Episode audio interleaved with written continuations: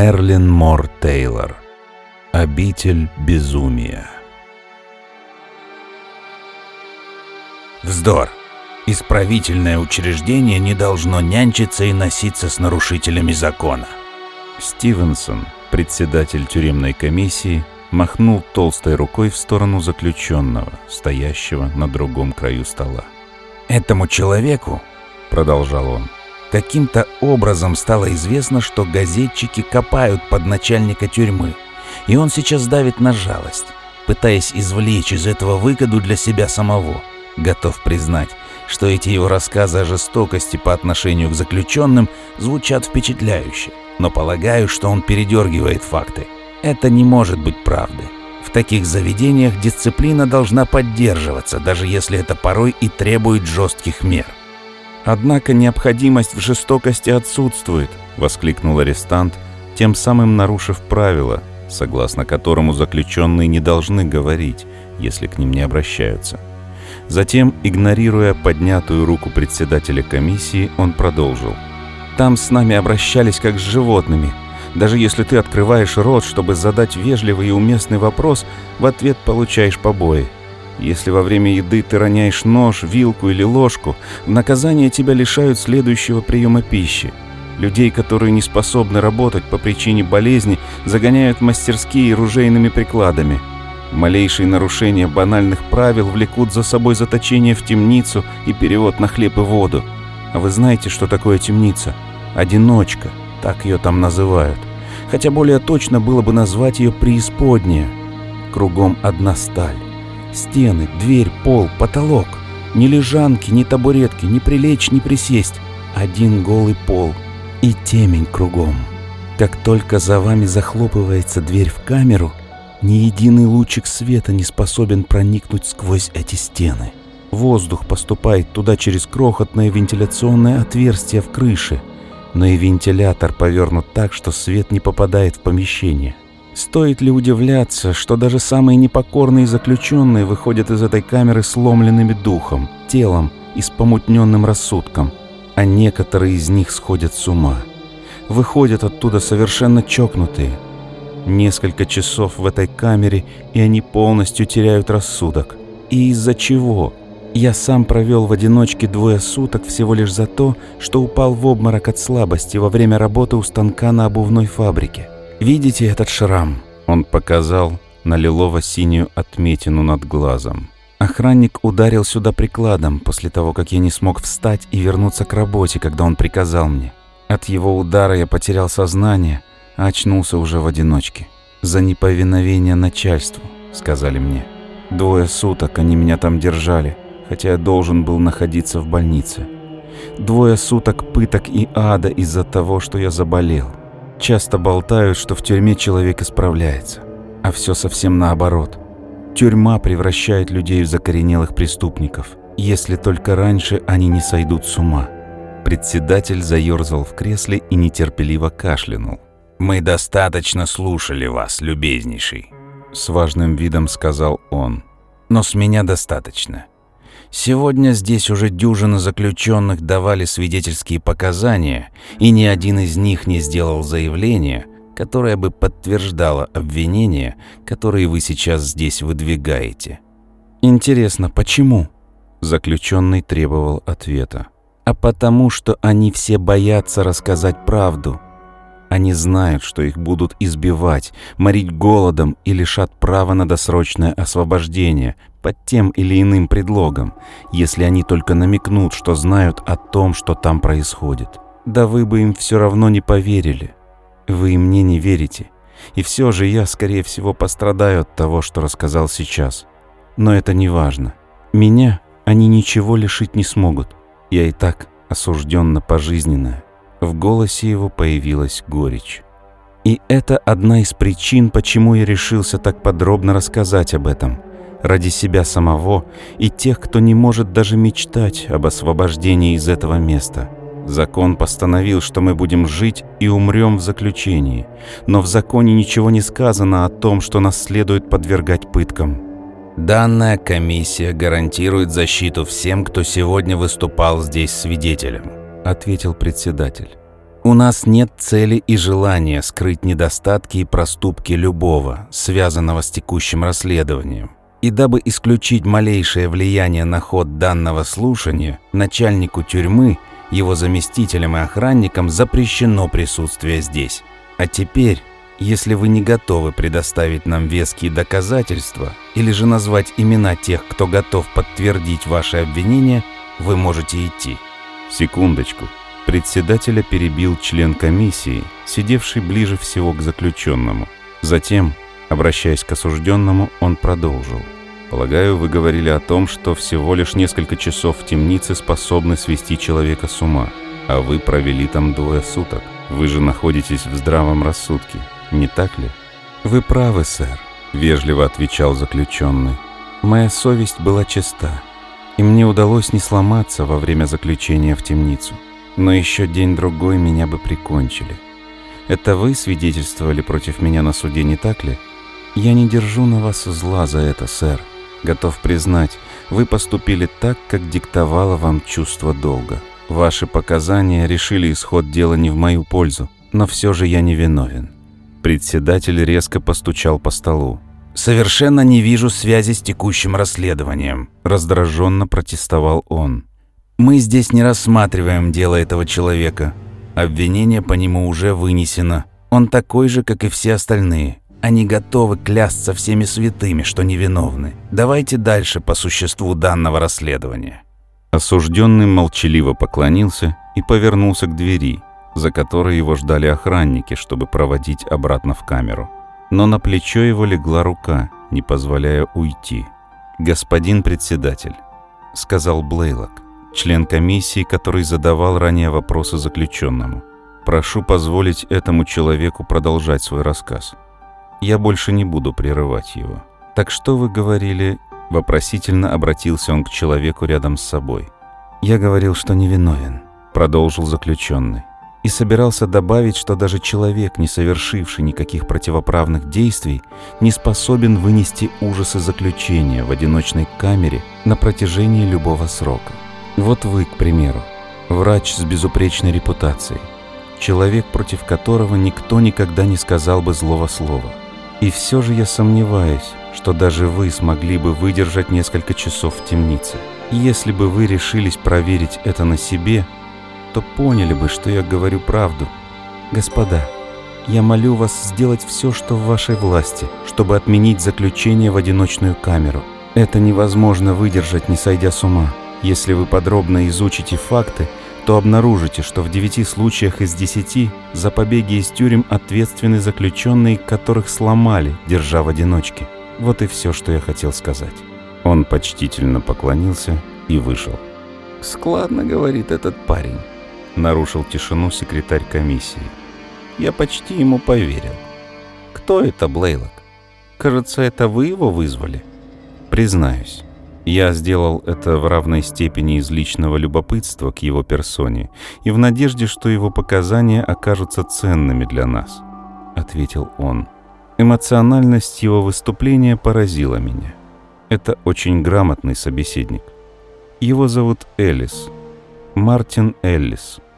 И происходит он из выдающейся и состоятельной семьи. Закончил университет и имел все шансы сделать блестящую карьеру. Но дома его боготворили, и он был избалован чрезмерными деньгами. Они превратили его в транжиру и никчемного бездельника. Однако вся его жизнь была как на ладони, и я никогда не слышал никаких серьезных проступках с его стороны до тех пор, пока его не осудили за преступление, из-за которого он здесь оказался. Убийство, я полагаю. Стивенсон, председатель комиссии, помимо своей воли заинтересовался. Он говорил, что осужден на пожизненное. Да, убийство девушки. Агнес Келлер ее звали. Из бедной семьи, но с хорошей репутацией. Образцовая прихожанка. Пела в хоре и все в таком духе. На суде выяснилось. На самом деле сам Элис это подтвердил, что он был ею очарован, и они много времени проводили вдвоем. Тайно, разумеется, из-за старика Эллиса, отца Мартина. Он бы там камня на камне не оставил, если бы узнал.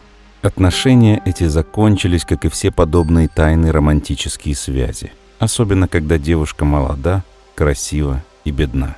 Обвинение предположило, что узнав о своем положении, она в отчаянии потребовала, чтобы Элис женился на ней. В противном же случае она угрожала пойти к его отцу и рассказать обо всем. Его обвинили в том, что он совершил это убийство, чтобы не делать этот выбор. Улики против него были косвенными – но обвинение посчитало их решающими.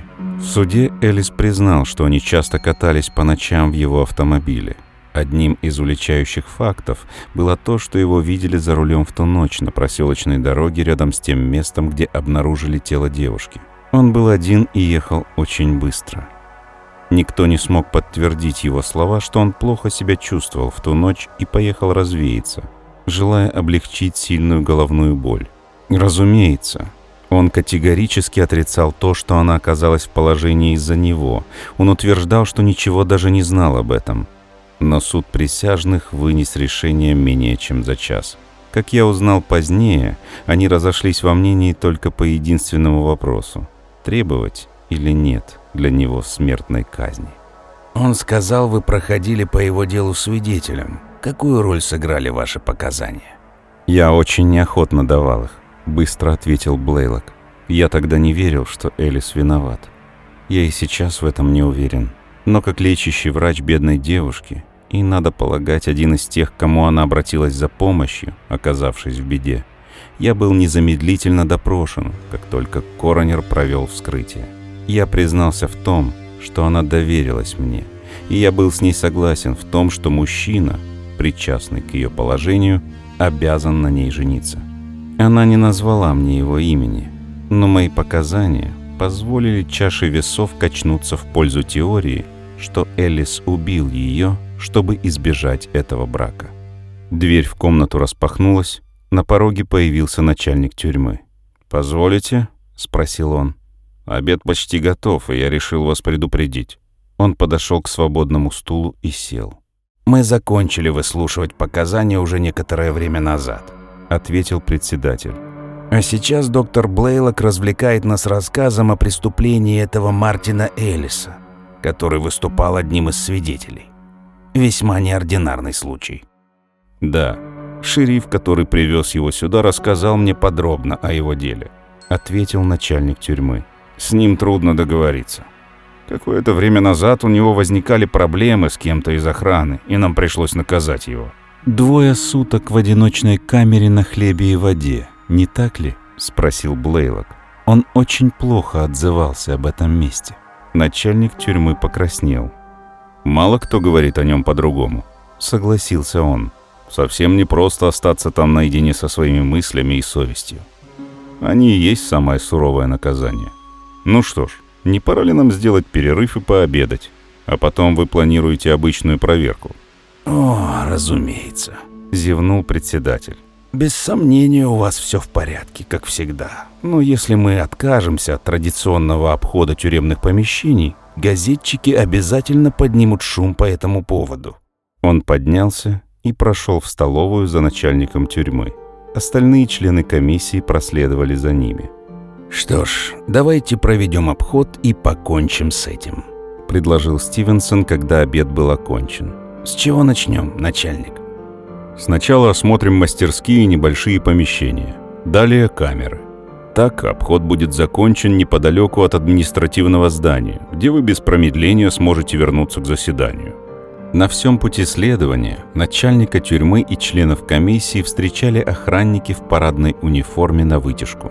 Привилегированные заключенные, заискивающие вертелись неподалеку от процессии – проявляя готовность угодить по первому знаку. Огромная дверь с остальными прутьями распахнулась при приближении комиссии и шумно захлопнулась за их спинами. Лучи солнца, клонящегося к закату, косо падали сквозь прутья решеток, скрашивая угрюмую мрачность помещений тюремного корпуса и освещая идеальный порядок, наведенный по случаю. «Что ж, похоже, все в порядке», заявил председатель, когда члены комиссии вернулись обратно, к административному зданию. «У кого-то еще есть предложение?» «Да, я хотел бы осмотреть одиночную камеру», — ответил секретарь. «Не помню, чтобы мы когда-либо ее осматривали. И этот Элис заинтересовал меня. Он сказал, что это местный филиал ада на Земле. Где она находится?» Начальник тюрьмы принял веселый вид. «Вы будете разочарованы», — предупредил он.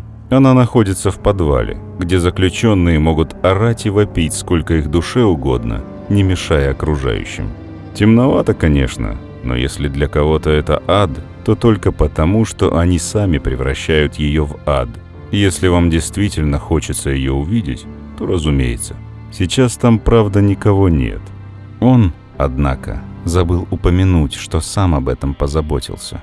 Теперь, когда поднялся весь этот шум по поводу управления тюрьмой, рисковать было небезопасно. Он предвидел, что комиссия может захотеть провести настоящее расследование, но никогда нельзя предугадать, в каком состоянии человек окажется после нескольких часов пребывания в одиночке. «Пожалуйте сюда, господа», — сказал он, взмахнув рукой, когда один из заключенных зажег свет в подвале. «Здесь не одна одиночная камера, а полдюжины». Он отступил на шаг назад, отойдя за спины членов комиссии, которые сгрудились у входа в камеру, вглядываясь в темноту.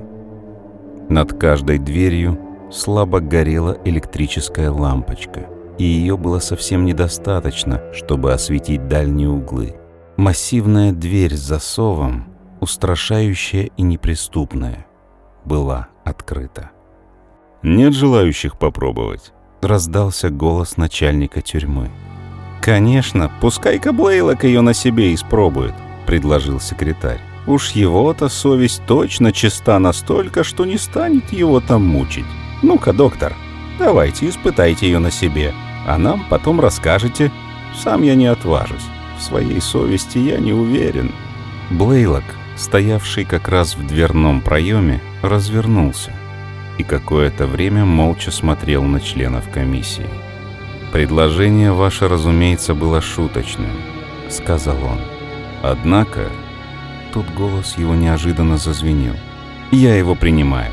«Нет», — продолжил он, отвечая на ответные восклицания. «Я абсолютно уверен. Господин директор, пусть все будет максимально реалистично. Прошу предоставить мне одежду настоящего заключенного». «Вот же чертов безумец!» — воскликнул председатель, пожав плечами. Ладно, давайте. Принесите ему робу заключенного. Надеюсь только, что это не попадет в газеты. За полосатой арестантской робой послали одного из заключенных. Когда он вернулся, Блейлок уже снял с себя верхнюю одежду под добродушное поддразнивание своих коллег. Ни одну из насмешек он не удостоил ответом, пока не застегнул арестантскую куртку и не надел на голову маленькую полосатую шапочку. «Думаю, я готов», — сказал он. «Вы, джентльмены, решили посмеяться над экспериментом, который я собираюсь провести. Но хочу сказать вам, что отношусь к нему со всей возможной серьезностью. Я не верю, что одиночка так ужасна, как расписал нам Эллис, и я собираюсь это проверить. Господин директор, потрудитесь проследить за тем, чтобы условия моего пребывания здесь были точно такими же, в каких содержатся в одиночной камере настоящие заключенные. Он круто развернулся и широким шагом проследовал в камеру. «Как долго вы собираетесь там пробыть?» — спросил начальник тюрьмы. «Минут пятнадцать?» Элис предположил, что мне не продержаться там и пары часов, донесся голос из глубины камеры. «Давайте остановимся на двух часах. Через это время вы можете вернуться и выпустить меня. Но не минутой ранее. «Очень хорошо, номер 9982», — ответил начальник тюрьмы. «Теперь вы остаетесь наедине со своей совестью». Тяжелая дверь лязгнула, закрываясь, и по тихому щелчку Блейлок понял, что свет над входом в камеру тоже выключили. Затем он услышал звук постепенно удаляющихся шагов, грохот двери, ведущей из подвала. Далее полная тишина. Блейлок остался в одиночестве. На ощупь он добрался до угла камеры и сел на голый, твердый пол. Он закрыл глаза и постарался отвлечься от мыслей о том, что теперь, хоть и по собственной воле, но тем не менее он по-настоящему находится в заключении. Он всегда гордился способностью отгонять от себя нежелательные мысли и концентрироваться на чем-то одном по собственному выбору. Теперь же он взялся за первое, что пришло ему в голову. Он начал продумывать план своей лекции для выступления на медицинской конференции, куда планировал поехать через две недели.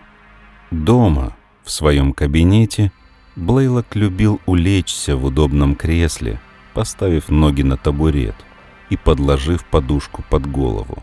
Здесь же ноги его располагались на полу под прямым углом к телу, которое вытянулось в струнку вдоль стальной стены.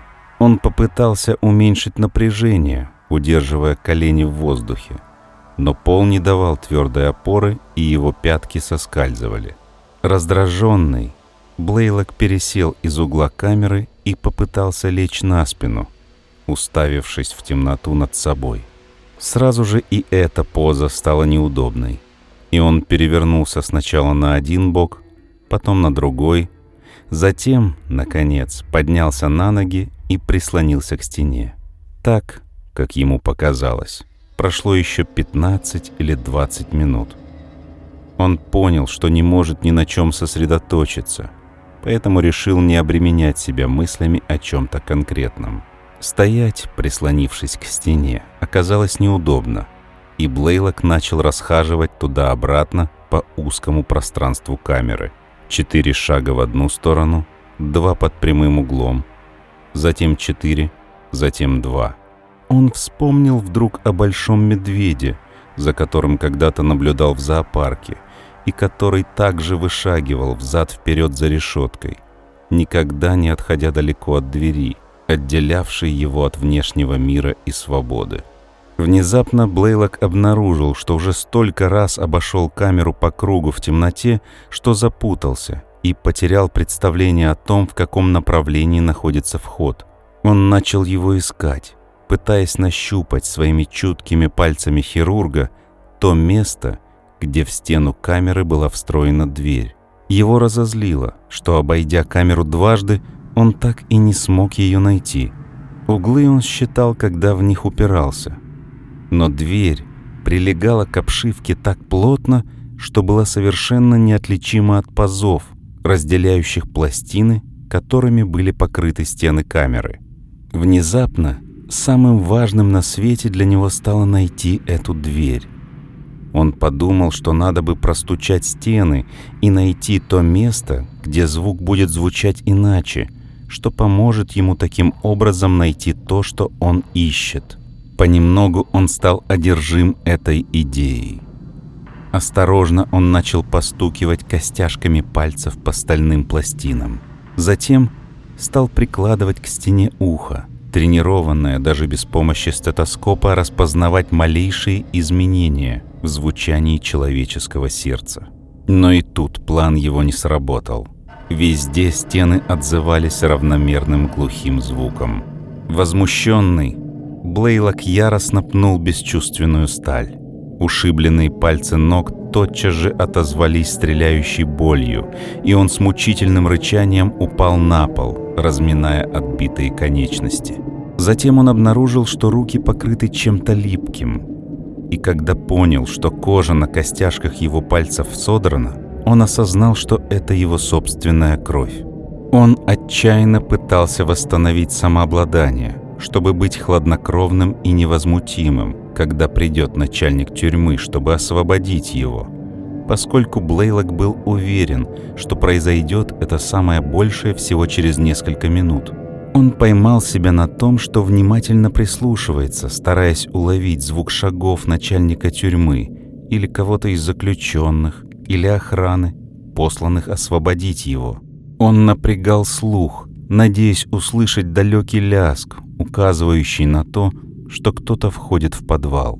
Но напряженную тишину нарушал лишь свистящий звук его собственного дыхания.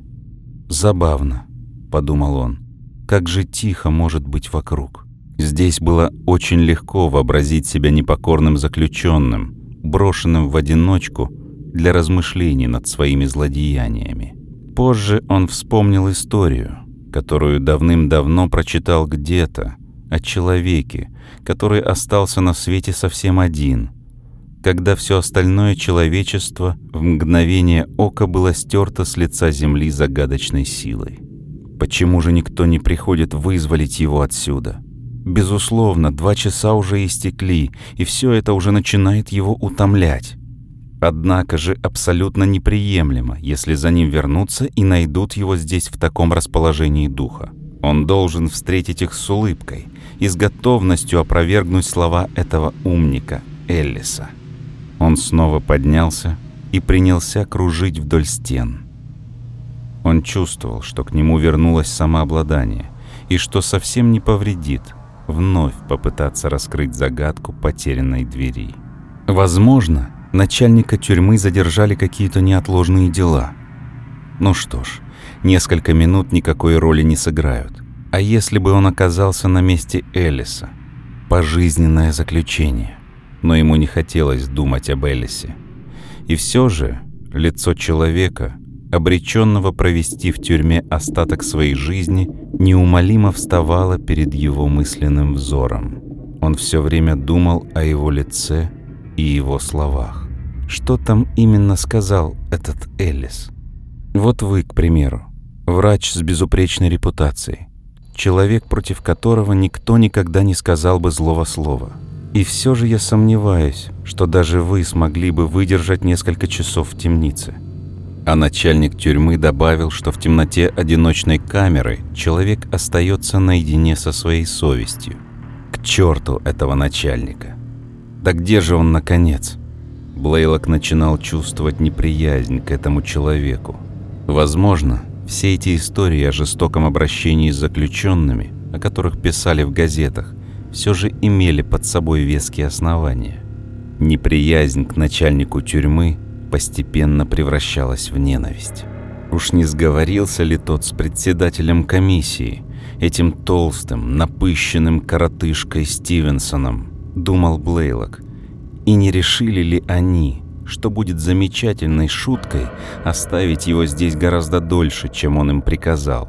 Но уж он покажет им, дайте только выбраться отсюда, что веселье такого рода совсем ему не по вкусу.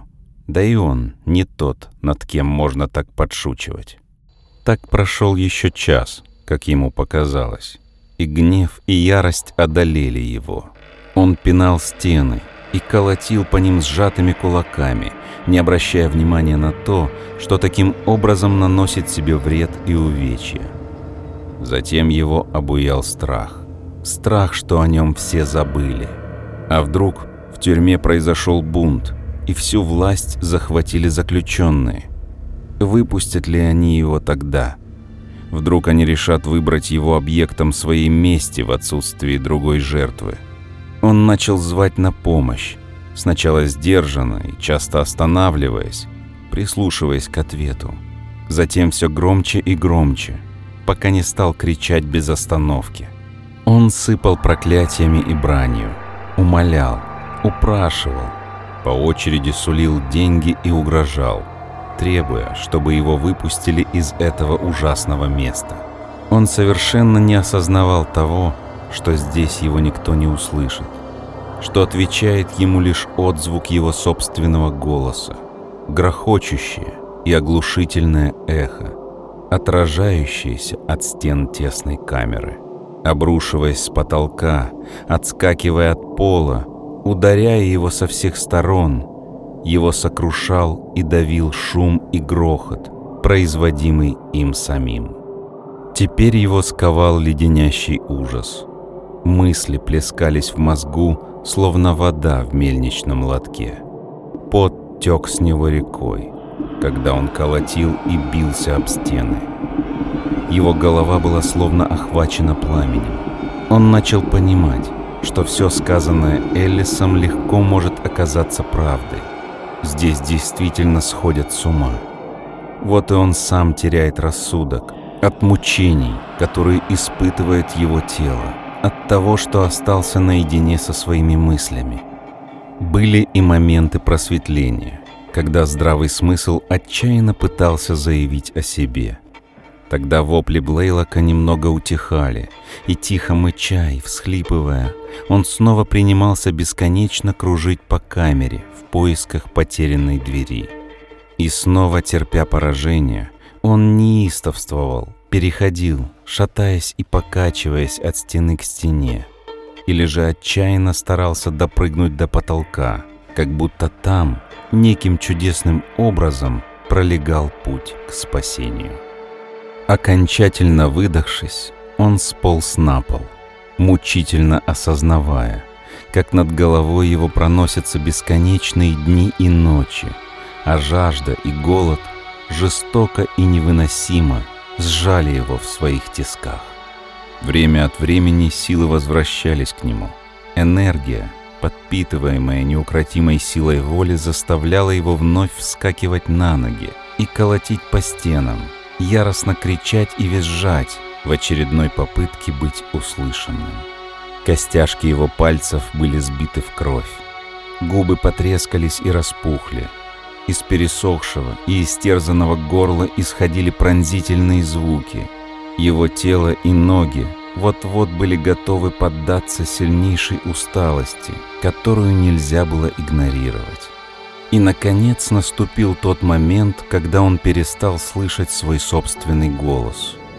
Его ноги перестали слушаться и не повиновались больше воле, которая заставляла его вставать, когда он больше не мог даже поднять руки. Дух его был сломлен. Он устал бороться и сполз на пол. Вокруг него сгустилась тьма, тьма и безмолвие поглотили его. И тогда открылась дверь, и на фоне освещенного проема возник силуэт начальника тюрьмы. «Насиделись, доктор?» — весело окликнул он. «Ваши два часа прошли. Что же вы не отвечаете? Доктор Блейла, что случилось, приятель?» Он вглядывался в темноту камеры, тщетно пытаясь рассмотреть что-то в кромешной тьме. Отчаявшись, принялся рыться в карманах одежды в поисках спички и трясущимися руками зажег ее, чиркнув от дверь. Вдруг он побелел, как полотно, оторопело замерев там, где стоял, и спичка, догорая, обожгла его пальцы. В дальнем углу камеры – на спине лежало нечто изможденное, седое и окровавленное. Оно бездумно моргало и таращилось в его сторону пустыми глазами, и что-то нечленораздельно бормотало и лопотало. Рассудок вернулся к Блейлоку лишь много недель спустя. Он открыл глаза, и во взгляде его появилась осмысленность. Оглянувшись вокруг, он понял — что находится в больнице. На улице ярко светило солнце, в маленьком парке неподалеку пели птицы, и ветер доносил смех и крики играющих детей. «Ну вот и проснулись наконец-то», — спросила у него сиделка в белом чепце, как раз в этот момент зашедшая в палату. «Да», — ответил Блейлок скрипучим шепотом. Тогда он еще не знал, что его спокойный, умиротворяющий голос — который он сам называл своим главным козырем в работе с пациентами во врачебном кабинете, пропал навсегда. Чудовищное напряжение, которому подверглись его голосовые связки в момент припадка, настигшего его в одиночной камере, безвозвратно повредило их. «Дела у вас идут замечательно», — энергично заверила его сиделка. «Вы были очень серьезно больны, но сейчас очень быстро идете на поправку». «Нет», Ответил Блейлок с уверенностью человека, знающего наверняка. «Я никогда не поправлюсь. Дайте мне зеркало. Пожалуйста». Мне кажется, здесь его негде взять. Она попыталась уйти от темы, не желая, чтобы он видел губительные последствия припадка на своем лице. Но он продолжал настаивать. «Прошу вас», — умолял он. «Я готов. Я способен это выдержать. У меня, у меня достаточно мужества. Тогда она неохотно протянула ему посеребренное стеклянное зеркало. Потянувшись за ним, он вдруг остановился на полпути. Руки, такой привычной для его взора, с длинными холеными пальцами и ухоженными ногтями, той руки, которая так ловко и искусно выполняла сложнейшие операции, больше не было. Вместо нее он увидел нечто истощенное, когтеобразное, с изувеченными костяшками и изуродованными суставами. Блейлок протянул руку и, наконец, взял зеркало, медленно, но верно, приблизив его к своему лицу. Он ожидал увидеть перемены, но был не готов к зрелищу, которое ему предстало. Его черные волнистые волосы превратились в белоснежные пряди. Лицо осунулось и покрылось морщинами, а из глубоко запавших глазниц на него смотрели мутные глаза. Он долго вглядывался в свое лицо, затем молча уронил зеркало на покрывало и закрыл глаза. «Не переживайте из-за этого, доктор», — умоляюще попросила сиделка. «Вы прошли через мучительное испытание, и это отразилось на вашем лице. Но очень скоро ложь давалась ей нелегко, и она запнулась. «Да бог с ним, не стоит об этом», – прошептал Блейлок. «Это уже не имеет значения. Пригласите сюда Стивенсона, пожалуйста». Председатель тюремной комиссии прибыл незамедлительно. Стараясь скрыть отвращение, которое у него вызывал сломленный человек в кровати, он суетился и сновал по комнате сделанными любезностями – Стивенсон, начал Блейлок, когда тот, наконец, придвинул стол и сел рядом с кроватью, а сиделка вышла из комнаты. «Мне нужно кое-что рассказать вам. В тот день, когда я вошел в одиночную камеру...» «Тихо, тихо, старина!» Успокаивающим тоном начал Стивенсон, останавливая руку приятеля сдерживающим движением. «Давай не будем об этом. Мы положили конец этому наказанию в тот же самый день. Зачем снова возвращать эти жуткие воспоминания? Никто не знает о происшедшем. Только члены комиссии, начальник тюрьмы, твой врач и сиделка. И мы все здесь поклялись не говорить об этом. А в газеты просочилась информация лишь о том, что ты внезапно заболел. Пусть прошлое останется в прошлом. Блейлок, дружище, а мы поговорим с тобой о других вещах. Отблеск былой силы сверкнул в глазах больного. «Нет», — твердо сказал он, — «нет, Стивенсон, прошлое не может остаться в прошлом. Наклонись ко мне поближе, Стивенсон. Мне нужно кое-что сказать тебе. Но, похоже, я пока еще недостаточно силен, чтобы говорить в полный голос. В тот день я хвастливо и высокомерно потребовал запереть меня в одиночке. Я думал, что достаточно знаю себя и могу быть уверен в силе своей воли. Я полагал, что способен настолько повелевать своим телом и разумом, что с легкостью и не дрогнув превозмогу любые пытки, придуманные человеком для издевательства над другим человеком. И все это, несмотря на то, что совесть моя вовсе не была такой уж незапятнанной и безупречной, как мне удалось заставить думать всех вокруг. А совесть моя, Стивенсон, была черна. Черна, как ночь, как преисподняя. На ней лежало бремя тяжелого греха, огромной несправедливости с моей стороны по отношению к другому человеку. Но у меня получалось заглушать свою совесть усилием воли – пока я считал, что она мертва и никогда не вырвется из темницы, куда я заключил ее, чтобы потом воскреснуть и обвинять меня. Я намеренно принял решение остаться запертым в темнице наедине с ней и моими мыслями, чтобы доказать раз и навсегда, что она не имеет надо мной власти, что я ее хозяин, потому что Мартин Эллис поколебал мою уверенность. Теперь я сомневался в том, в чем раньше был уверен. Я хотел доказать, что он лжет, и одновременно убедиться в том, что я свободный человек, а не раб субстанции, которую мы зовем угрызениями совести.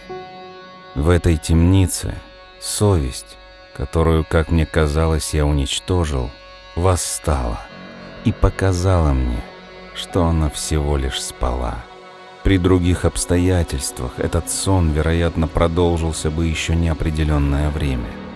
Но в закрытом пространстве мною овладело ее могущество, и я осознал, что предстану перед Господом без укрытия и защиты, как есть, и мне не удастся скрыть от Него свои преступные помыслы. Куда бы я ни смотрел, со всех сторон я чувствовал обвиняющий перст — направленный на меня из тьмы, а уединение мое нарушал голос, требующий, чтобы грешники платили за содеянное, платили до тех пор, пока согрешивший не раскается и не начнет жизнь с чистого листа. А я согрешил, но не заплатил за свои злодеяния. Когда совесть просыпается, это ужасно, Стивенсон. Она переполняет бьет через край, сечет и бичует, пока не добьется своего. Так произошло и со мной, когда я остался один во тьме, в ее власти, без единого шанса на спасение. В страхе и агонии я проклинал Бога, который создал меня, вопреки моей воле навязав мне эту субстанцию. Однако я усвоил свой урок еще до его окончания. Я, осмелившийся поставить свою ничтожную волю превыше воли Всевышнего. Я, возомнивший себе, что в том высшем порядке вещей, в том плане, согласно которому мы все живем и умираем, для меня должно быть сделано исключение. Я осознал, что ошибался. Мартин Эллис невиновен, Стивенсон и я поручаю вам проследить, чтобы справедливость восторжествовала.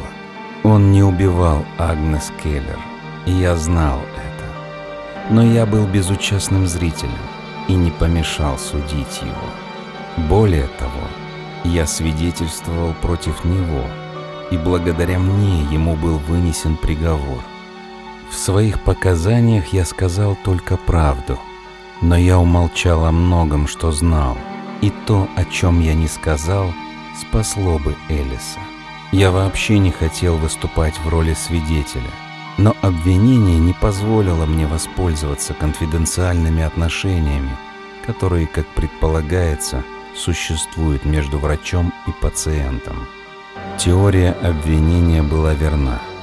Мужчина, задушивший Агнес Келлер, был причиной ее положения и не хотел на ней жениться. Она приходила ко мне на прием в свой последний вечер и рассказала, что узнала о том, что скоро станет матерью.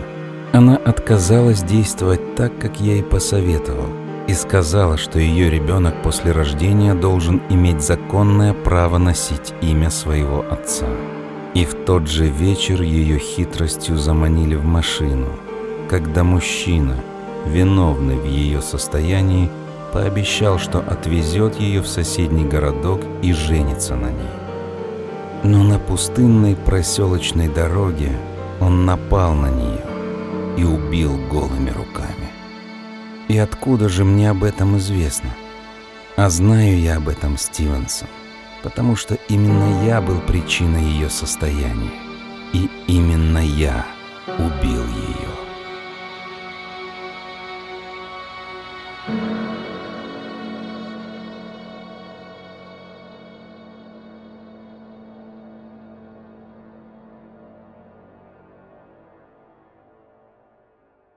Рассказ Мерлин Мор Тейлор «Обитель безумия» был опубликован в первом номере журнала Weird Tales в марте 1923 года. Спасибо, что послушали. До новых встреч.